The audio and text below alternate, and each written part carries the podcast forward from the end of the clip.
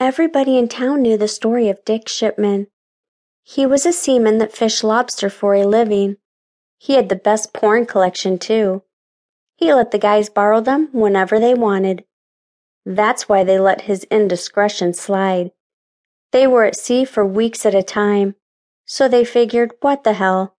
This particular week, 20 years ago, things got weird. They were docked, and as the crew went home to be with their wives and girlfriends, Dick, as usual, headed to the bar where they had a members only brothel below it. Dick spent all his free time and money there. He actually didn't have a home.